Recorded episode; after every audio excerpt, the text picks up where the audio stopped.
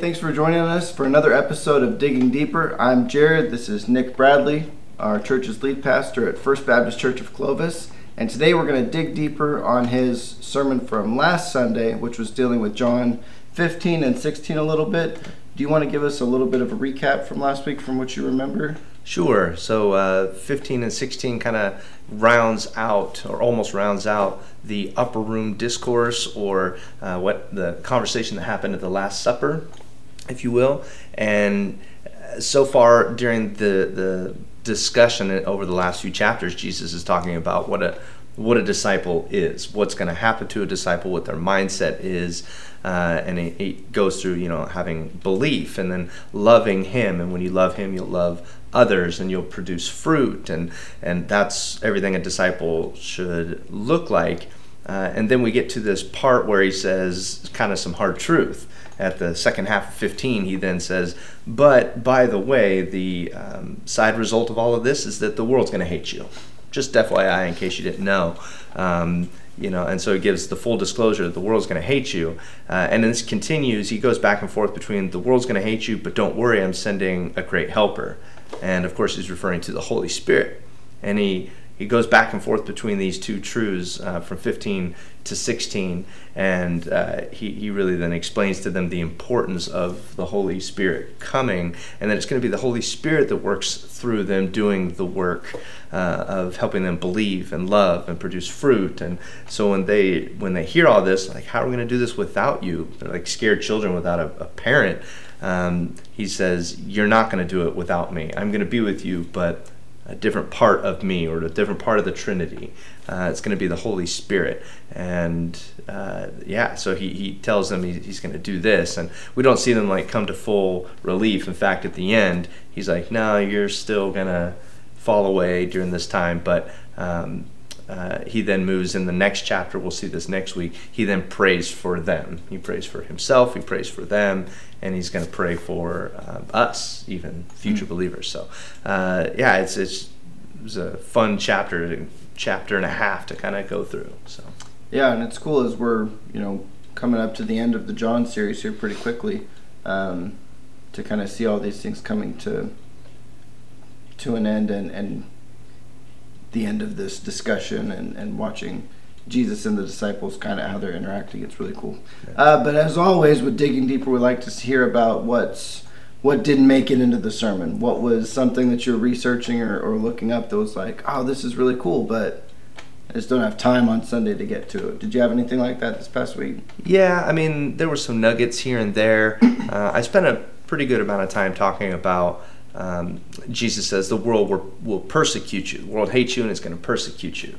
And I, I, I was excited to kind of dig and, and maybe rebuke, but encourage or remind all of us what persecution uh, is. And I listed all of the all of the disciples and how they would die. And it's interesting when you think like Jesus would be telling them, uh, I, I, know he's, he's sitting with them, knowing that he's going to go get crucified, and he's telling them, "Don't worry." He knows how each one of them is going to die, you know, and that while they might fall away here in the next few days, they're going to come back strong, and it's going to lead to their eventual death, being dismembered, uh, beheaded, crucified, speared, all these things. Um, and he, he would know what that's gonna what's gonna happen to them.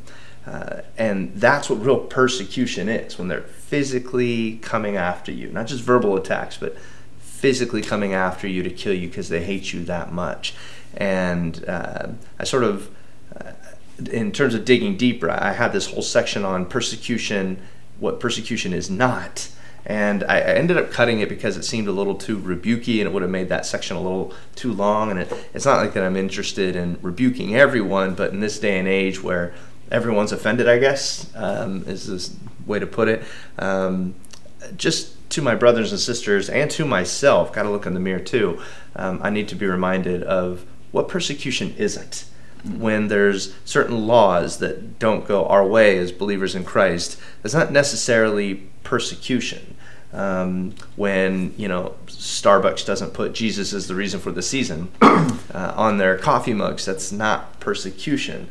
Um, when political leanings or when certain things uh, become legal, whether it's abortion or gay marriage or, or whatever, uh, kind of gets us riled up. Are we sad for the world? Yeah, anything that goes against God's design is going to make us sad, but we need to stop being shocked uh, at, at the fact that um, a world that doesn't center itself on God doesn't do godly things. And for us to be shocked would be like going to China and being shocked that all they have here is Chinese food. You know, like what do you expect? Um, and we need to we need to remember that. And instead of being angry at the world, we're still called to love the world. Um, Jesus came for us while we were still sinners, and so just that concept of what persecution isn't.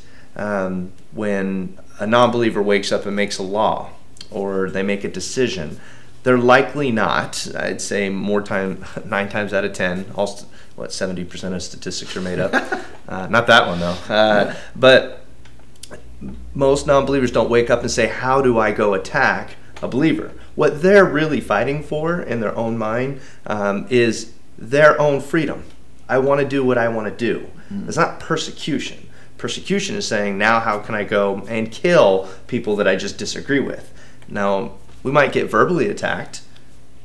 Okay, um, but but we're not being physically killed in this mm-hmm. country. There are countries where believers are being physically murdered. And I, I, just sometimes feel like when we call what we go through as, as persecution, um, it's dishonoring to them. Mm-hmm. Because of what we're experiencing as persecution, what are they experiencing? You know and so just for us to remember that that if there's anyone we really need to be praying for it's non-believers but it's also for our brothers and sisters that live in countries where for saying that you're a christian you're beheaded like the original disciples were for us to just walk a little more humbly and and know that when we love the world in the way that Jesus did that's going to get them more likely to come to know Jesus way more than legislating morality on them. Do I think we should vote for laws that are moral? Absolutely. But should we be shocked when they don't pass?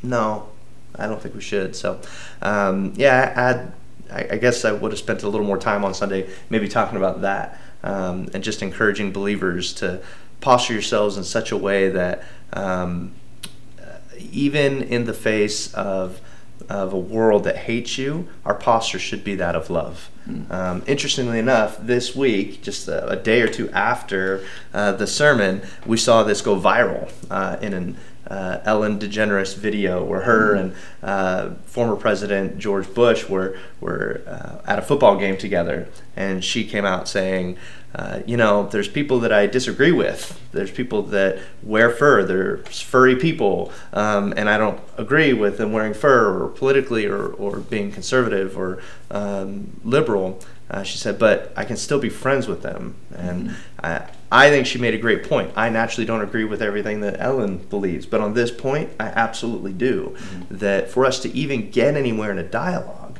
we have to show common respect and love. And us as Christians need to rem- remember that we have an actual reason because that person that we disagree with is made in the image of God. And when we love them, we're not agreeing with everything that they believe, uh, but we're honoring God. We're saying, God, I love you enough to extend that love to this person.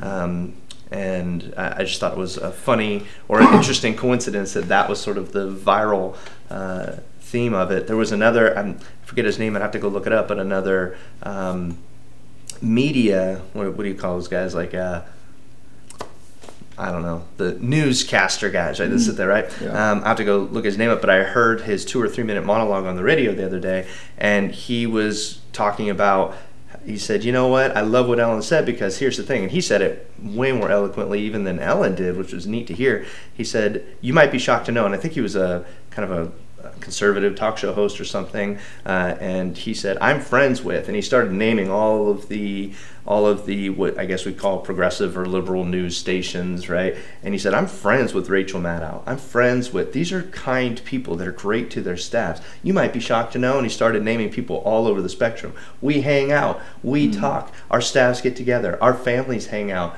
he said, We have respect for each other as human beings. And um, you need to know that these people who might accidentally be making you get all riled up, actually get along far better than you think. Mm-hmm. And um, I'm just sad that it takes, I guess, uh, you know, a talk show host to bring that out and for Christians to start sharing that. I would love to see us just sharing that more than anything because Jesus told us to. Yeah. Not because Ellen did it. but that's not the world we live in. I'm grateful that uh, the message is out there. So, mm-hmm. yeah. I wasn't planning on saying any of that, but it's what came to my mind. That's why we dig deeper. That's right. To figure out what else is going on. And uh, these are some really great thoughts, and I appreciate you taking the time to sit down with us today and share them. If you'd like to hear his full sermon from last week, you can go to www.fbclovis.com forward slash sermons, where you can see uh, or listen to all of our past sermons. So thanks for sitting in with us today, and we'll see you next time.